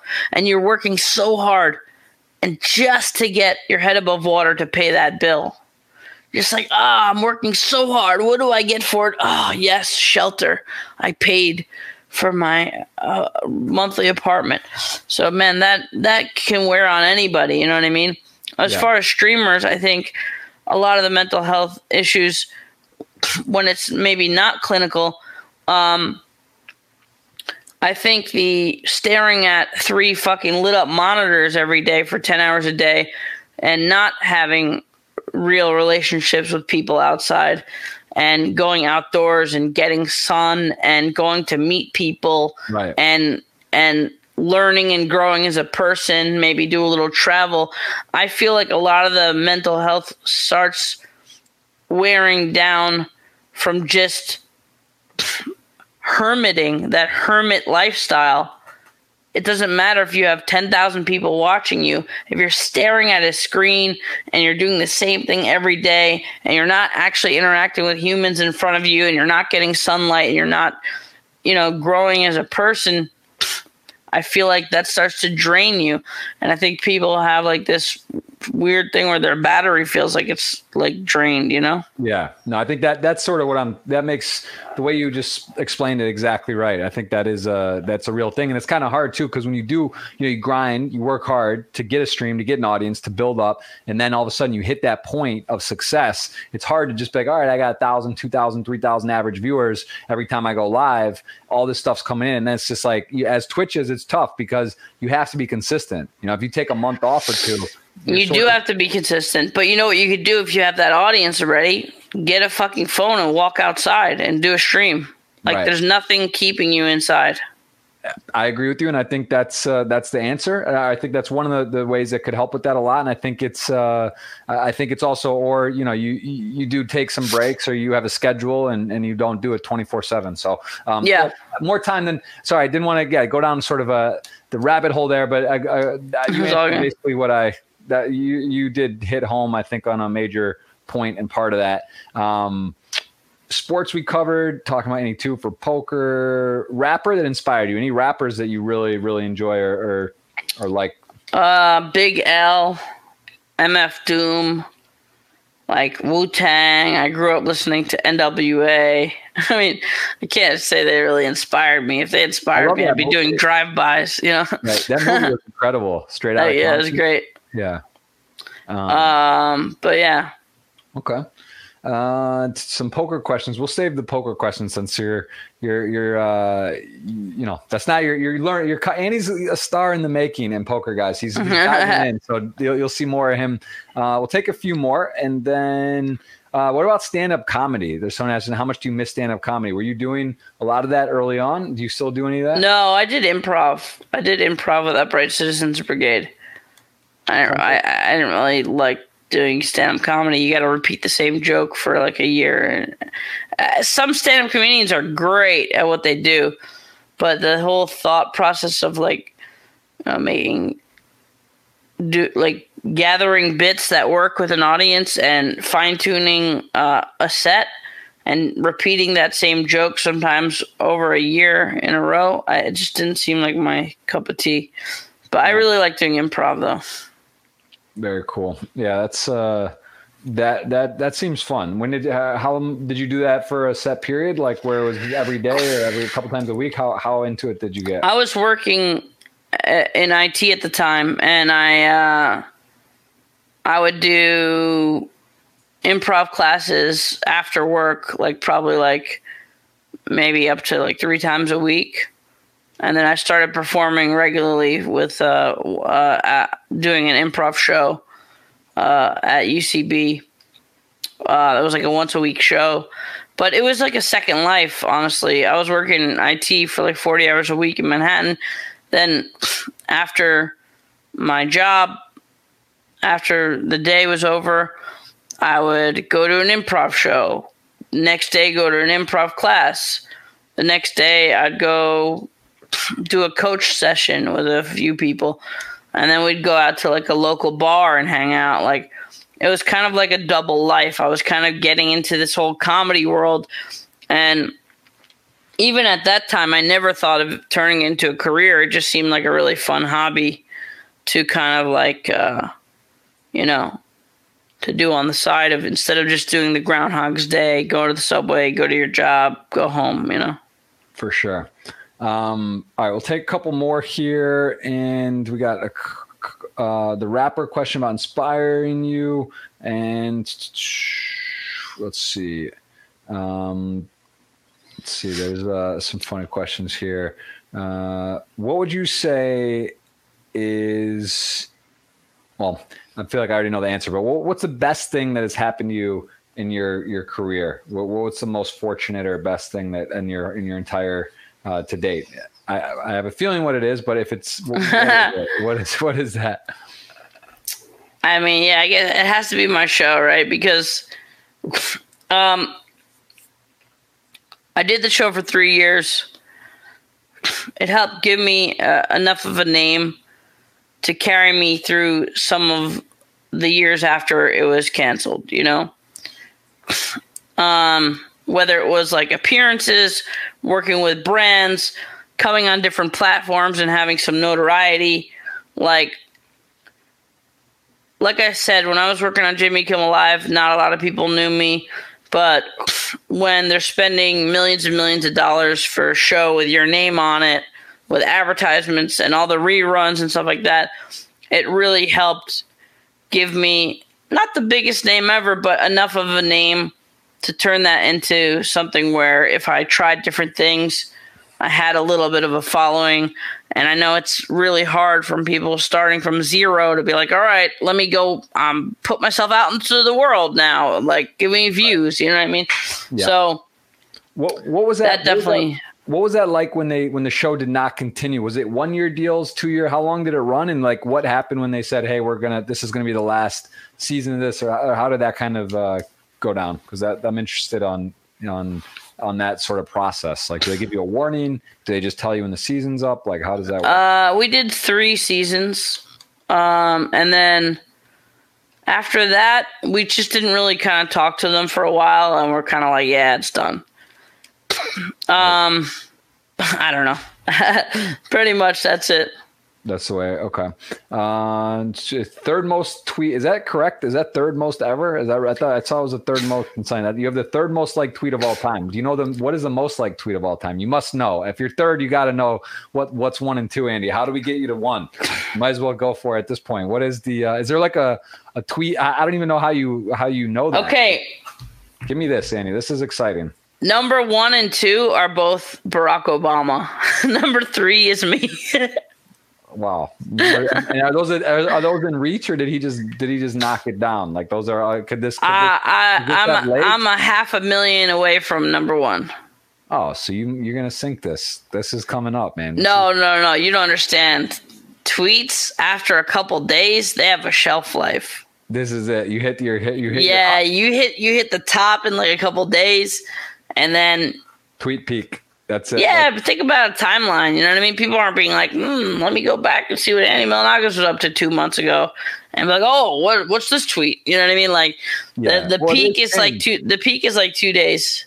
I, that makes sense. Although I will say this is bizarre because I, you know, we we talked about doing a podcast for a while. I'm glad. Thank you again for coming on. Yeah, no problem. I saw the tweet and I actually didn't. I didn't know about it right away. Oh, because it was pinned.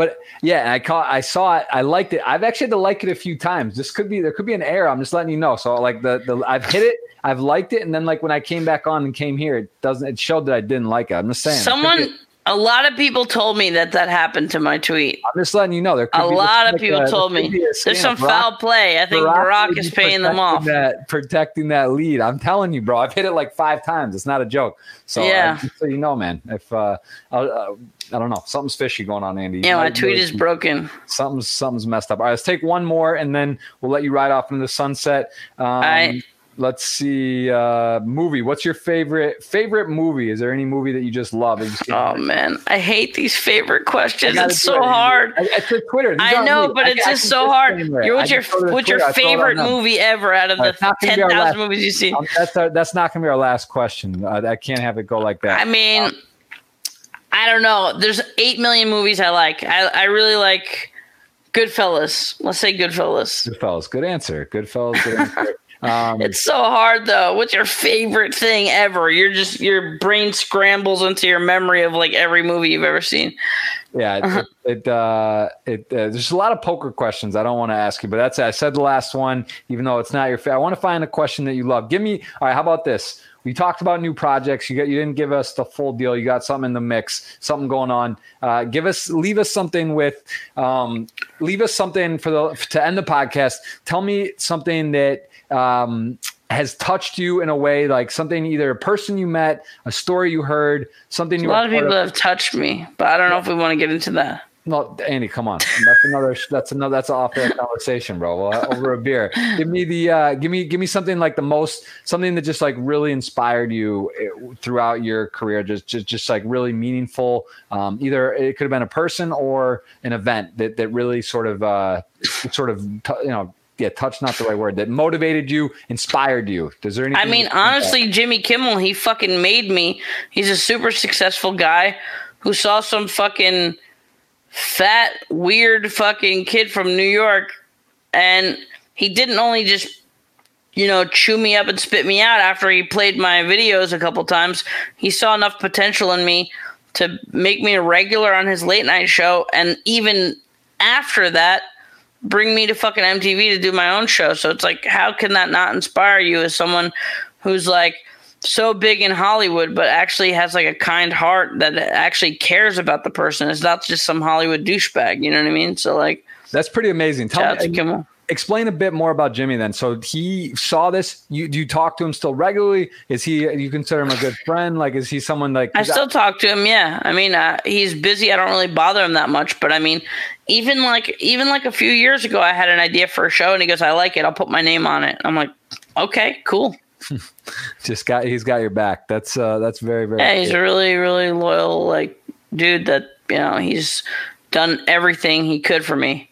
Like 0.0001% of the world. I don't know how many percent, what the percentage is, but to find someone big in Hollywood, pull someone out of obscurity and actually, you know, give them what it takes to make a career out of it, like yeah. I can't I can't take my hat off to anyone else but that, you know for sure. And and uh, I just want and also your I want to ask about your parents. Uh, as from me, this is the we're done with the questions on Twitter. We're gonna we're gonna wrap up do the hundred nine dollar giveaway here in a second. But how how about your parents kind of being a I guess you call it, I don't know how to other describe it a childhood.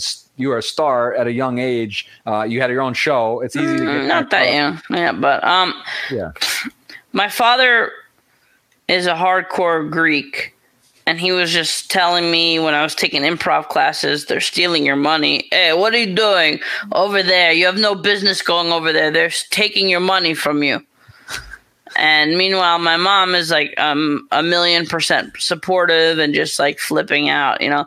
And then when I when I actually got the show, my father was like, he doesn't. He has this stoic like Greek persona, so he doesn't show it to me but when I go to this Greek association, his friends come up to me when he's not around. He goes, Your father told me you got a show. He talks about you all the time and he brags about you. And I'm like, Oh, yeah, okay, I got you. That's awesome. And I see you, you, did cross over. And when I say uh, you got over a hundred million views, I mean that's even probably more because I was on um, Wikipedia saying that's that's a lot of people. I mean, you really are talking about a, a, percentage of the of the world. It's it's pretty sweet. And, and when I say young though with money, I mean you you know you weren't like a lot of actors or people. I would say to be in the twenties and like you're young, you came into some money. Did you have? Were you responsible? Do you think you handled it well? Like looking back, would you have done things differently, or you? I mean, you just didn't know because it kind of happened fast, right? You get a deal, like a major deal, you sort of overnight get a big check. I would imagine, right? I don't know how exactly it works, but you sign a deal, right? That's what happened. They gave you a show and you get paid, right? So like, were yeah. you equipped to handle that? Did you at that point have a manager right away, or did it take some time to learn the ropes in that sense? I don't feel like I really had to learn the ropes. Was I responsible? Mm, not really. I think uh, I love spending money. That's that's that's a fair statement. Yeah, no, I mean, listen, I, yeah, call it responsible or not. I guess it depends how you look I, at it. I love the ability to make money, and I love working hard for money, but I also love spending it. And I think there's a balance, right? Maybe I'm one extreme, and then there's another extreme. I, I, I think I need to work on going and meeting that situation in the middle. Mm-hmm. But I think people who work fucking hard bust their ass every day and they save and they save and they save and now they have a good amount of money for their fucking golden casket. Go fucking live life. I don't give a fuck if I'm living in a studio apartment rent to rent for the rest of my life. Having decades of fun, traveling the world, and I don't I'm not buying Rolexes and shit like that. You know what I mean? Like I I I prefer to use my money for experiences. Everybody can spend the money how the fuck they want to. But also like I like taking care of people. I like taking care of friends. I like taking care of my family. Uh, it feels really nice to be able to help people out.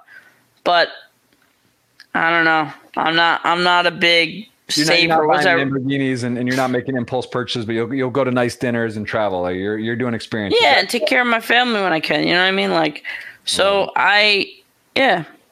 Was yeah. I responsible in setting up all this money for the future and being like, oh my god, I gotta, I, can, I guess I could buy you know Whole Foods even though it's expensive. I could buy this this week, but then tomorrow I gotta make sure I you know I don't do like.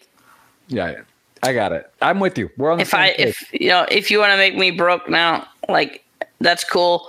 I'm going to continue to work hard. I'm going to continue to make money, and I'm going to continue to enjoy my life and spend that money and everybody it. can do what they want to do. You know? I love it. I'm going to send you a copy of Bill's book, Bill Perkins Die with Zero. I think you'd really dig it because it's uh, it's it's it's a sort of along those lines, and I just think uh, you would enjoy it. So uh, I'm going to get your address and, and, ship that over. Do you read books or do you do audio? What do you do? You like do you do you do any reading? I I do read non. I like reading nonfiction. I don't really like really reading fiction, but right. I the only problem I have with books is when I read a few pages and then I'm kind of like thinking of other shit at the same time as I'm reading, and I'm like, fuck, I didn't retain any of that, and I got to go back again.